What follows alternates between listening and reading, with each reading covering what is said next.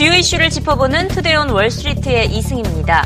바이오텍 기업들의 인수합병 소식에 나스닥만이 상승 마감한 하루였습니다. 테바 제약사가 마일란 제약 업체를 401억 달러의 인수를 추진하고 있다는 소식이 전해진 것인데요. 48%의 프리미엄을 얹어서 인수한 것으로 만약 성사가 된다면 올 들어 진행된 제약업체 인수합병 가운데 최대 규모에 달할 것으로 보입니다.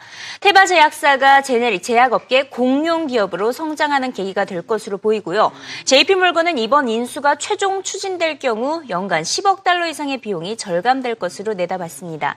이 소식으로 테바와 말란 주가가 각각 2%와 8% 상승을 했는데 큰 폭으로 상승하지는 못한 이유가 아직까지도 테바가 인수를 꺼리고 있는 말란을 상대로 설득을 하고 있기 때문입니다. 또 지난주만 해도 마일란이 페리고를 인수한다는 소문이 돌았지만 막상 마일란이 인수될 수 있다는 소식에 페리고의 주가는 2% 넘게 하락했습니다. 한동안 테바, 마일란, 페리고의 삼각관계를 주시해야 한다는 CNBC 앵커의 분석 들어보시죠. Mylan, for its part, is actually domiciled in the Netherlands. Of course, both of them do a lot of their business right here in the good old U.S. Uh, of A. For its part, Mylan made an unsolicited proposal to acquire Perigo. That's actually an Irish company. Yes, I know. It does get complicated with all of these companies being inverted for tax purposes, of course. That is still working its way through Irish takeover law. It is still a proposal. We have yet to hear anything definitive from Perigo. Meanwhile, we've been wondering for some time whether Teva might choose to try to acquire Mylan. There's been a lot of chatter about this, frankly, for months, if not years, the idea of this consolidation. The cultures of the two companies thought to be very, very different. Mylan, in fact, came out on Friday in an unusual move and said it had no interest in being acquired by Teva, despite the absence of any bid from Teva, but because of speculation that had made its way uh, into um, uh, some reporting on the situation. As for what Mylan can do here, well, a lot. Uh, it's got something called a Stichting. I beg your pardon? Yes, you don't want to get one. I don't. No. Be How do you know I don't the- have one? with a Stichting. But what it really is, is basically it makes it uh, invulnerable to a takeover under the Netherlands law. I'm not going to get into the complexities of that, but the fact is it's an, an invulnerable poison pill that will enable Mylan to simply avoid being taken over should it choose not to. That being said, Teva is, of course, going to its shareholders, as they always say in these kinds of situations. It's not hostile to shareholders. We're offering a nice premium. And so it will be those shareholders they hope that will pressure Mylan to sit down to the negotiating table. 이번 주 들어서 지금까지 전해진 기술주들의 실적 부진합니다. 야후의 실적은 시장의 예상치를 하회했는데요. 매출액이 전분기보다 4% 감소했습니다. 광고 수입을 놓고 구글과 페이스북 등 경쟁사들에게 밀리고 있는 것으로 나타났고요. 월가에서 제시하고 있는 야외 전망도 다소 부정적이고 이 마이어 CEO의 한계가 드러났다는 평가까지 나오고 있습니다. 한편 어제 전해진 IBM의 실적은 시장의 예상치를 상회했지만 매출이 연간 12% 감소하면서 12분기 연속 감소세를 이어갔습니다. 특히 이번 분기에는 시장의 예상대로 달러 강세 여파가 컸던 것으로 드러났는데요. 강, 달러 강세에 따른 매출 손실이 6%에 달했던 것으로 조사됐습니다.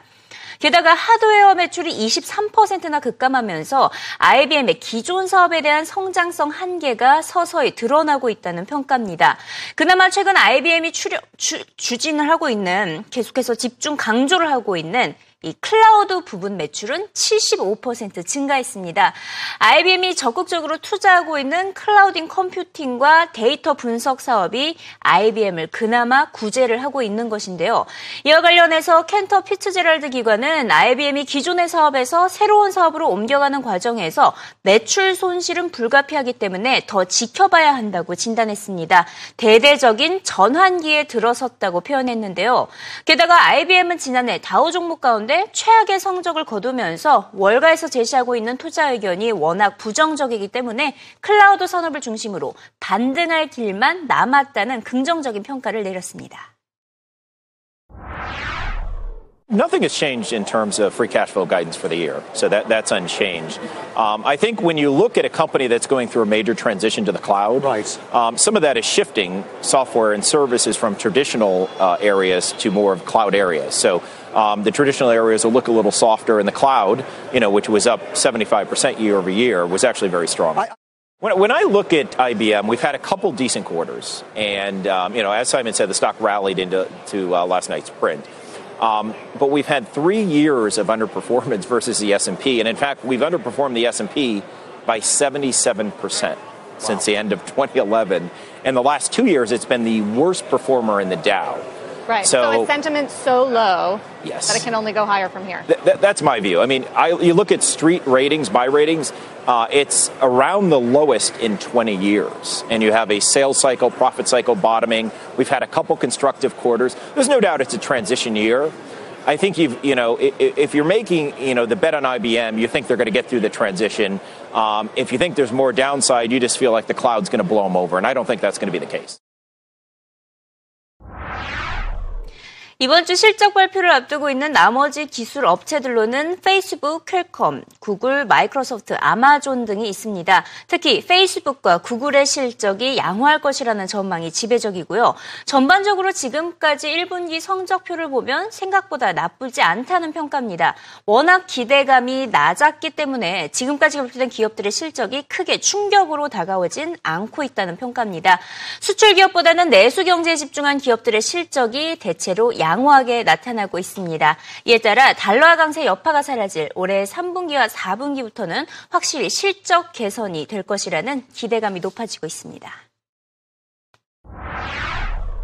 We, we still haven't seen the full impact uh, of what the currency has done. I mean, it was up 20% trade weighted in a short period of time, and the impact of the dollar on earnings uh, is, is a lagged impact. So this is going to continue for the next uh, few quarters. I think the one of the reasons why you might want to look through it is that you know the U.S. dollar is not going to be a hockey stick going straight up, uh, you know, to perpetuity. At some point, uh, it is going to level off. So this is more temporary, in my opinion, than permanent. It's not the earnings season is not reflecting some fundamental weakness in the economy. If it was, if the earnings were reflecting some uh, recessionary pressures, I'd be a lot more concerned. But the currency is going to be more temporary. It's going to, you know, be affecting the large cap exporters for a couple of more quarters. But I think it is masking uh, some of the more positive developments happening, uh, you know, beneath the surface on the domestic side. Uh, consumer discretionary, to me, a good place to be. The home builders, I think housing is going to be surprising to the high side over the next year.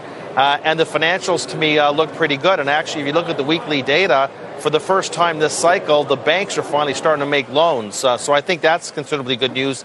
Again, more from a domestic standpoint than an export oriented. 투자의 기자 마크 모비우스는 미국 기업들의 실적 개선에 한계가 있을 것으로 내다봤습니다. 미국 경제가 회복 초기 단계이기 때문에 미국 기업들이 한동안은 역풍을 맞을 수밖에 없을 것으로 내다봤는데요. 이에 따라서 신흥국 기업에 투자하는 것이 안정적이라고 강조를 하면서 특히 대만 기업들이 현금 유동성이 충분하고 저평가된 기업들이 많다고 강조했습니다. 미국에서 그리고 금리를 인상하더라도 신흥국 증시에 미치는 영향은 제한적일 것으로 내다봤습니다. 봤습니다.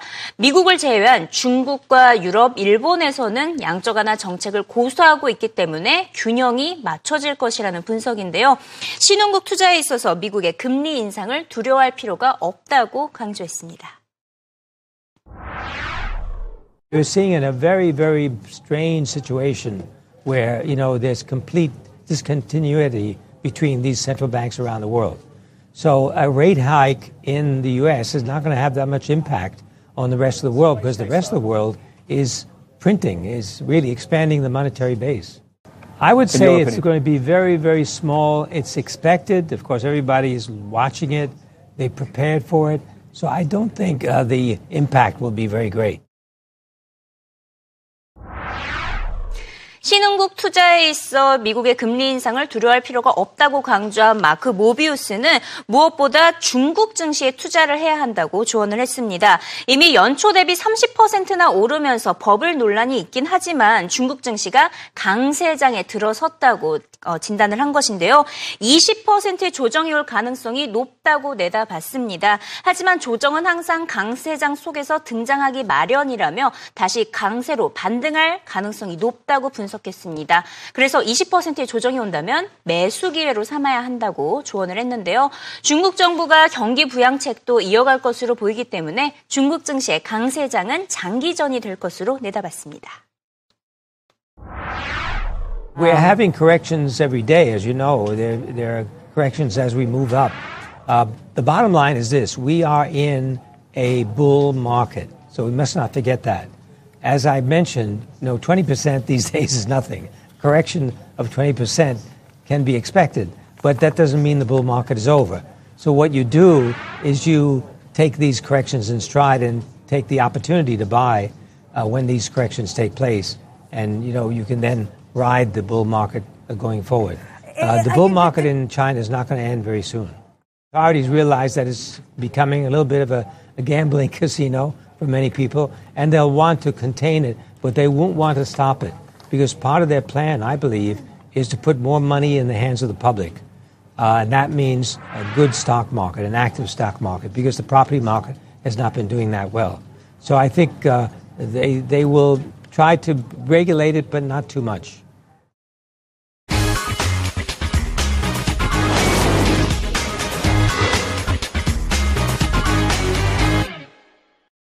CNBC 헤드라인입니다. 첫 번째로 flash crash 사건에 관련된 소식이 전해지고 있는데요. 지난 2010년 5월 다우 지수가 순식간에 600포인트 급락했던 사건, Flash crash, 이른바 순간 폭락을 촉발시켰던 트레이더가 체포된 것으로 알려지고 있습니다.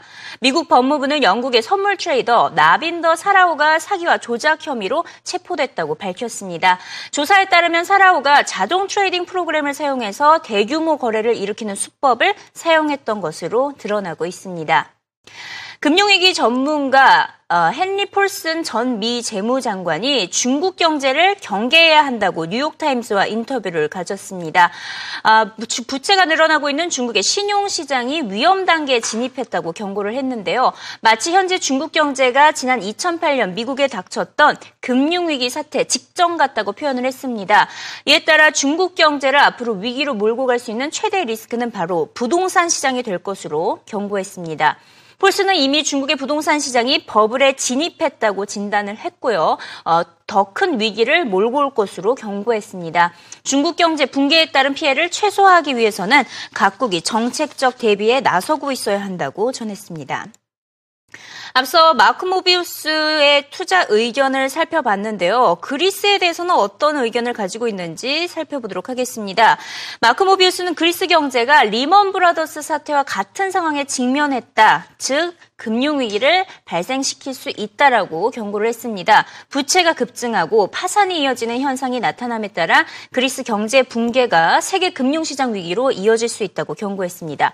실제로 그리스가 파산 위기에 처했다는 우려감이 커지면서 그리스 국채 금리는 어, 계속해서 치솟고 있고요. 은행주의 경우에는 주가가 급락을 하고 있습니다.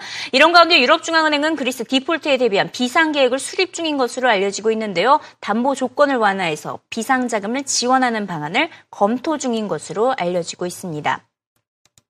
마지막으로 드론 시장과 관련해서 살펴보도록 하겠습니다. 드론 시장 규모가 앞으로 5년 안에 50억 달러에 달할 것이라는 전망이 나왔습니다. 관건은 정부의 규제 완화가 될 것으로 보이는데요. 상업용 드론 시장이 개방될 경우에는 50억 달러 이상에 달하는 성장성을 보일 것이란 전망입니다.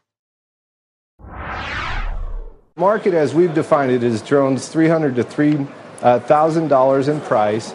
Uh, we believe that market, based on uh, figures available about the largest companies in the space, is about 1.2 billion this year. We see that doubling in 2016 and being 5 billion or more uh, by the end of the decade. One of the things that uh, is going to be a key determinant of how big that market is is we need some regulatory clarity such that these light commercial applications uh, can really take off. The ROI on those is huge. Uh, as it stands right now, you need a government granted authorization to, to use a drone for commercial purposes.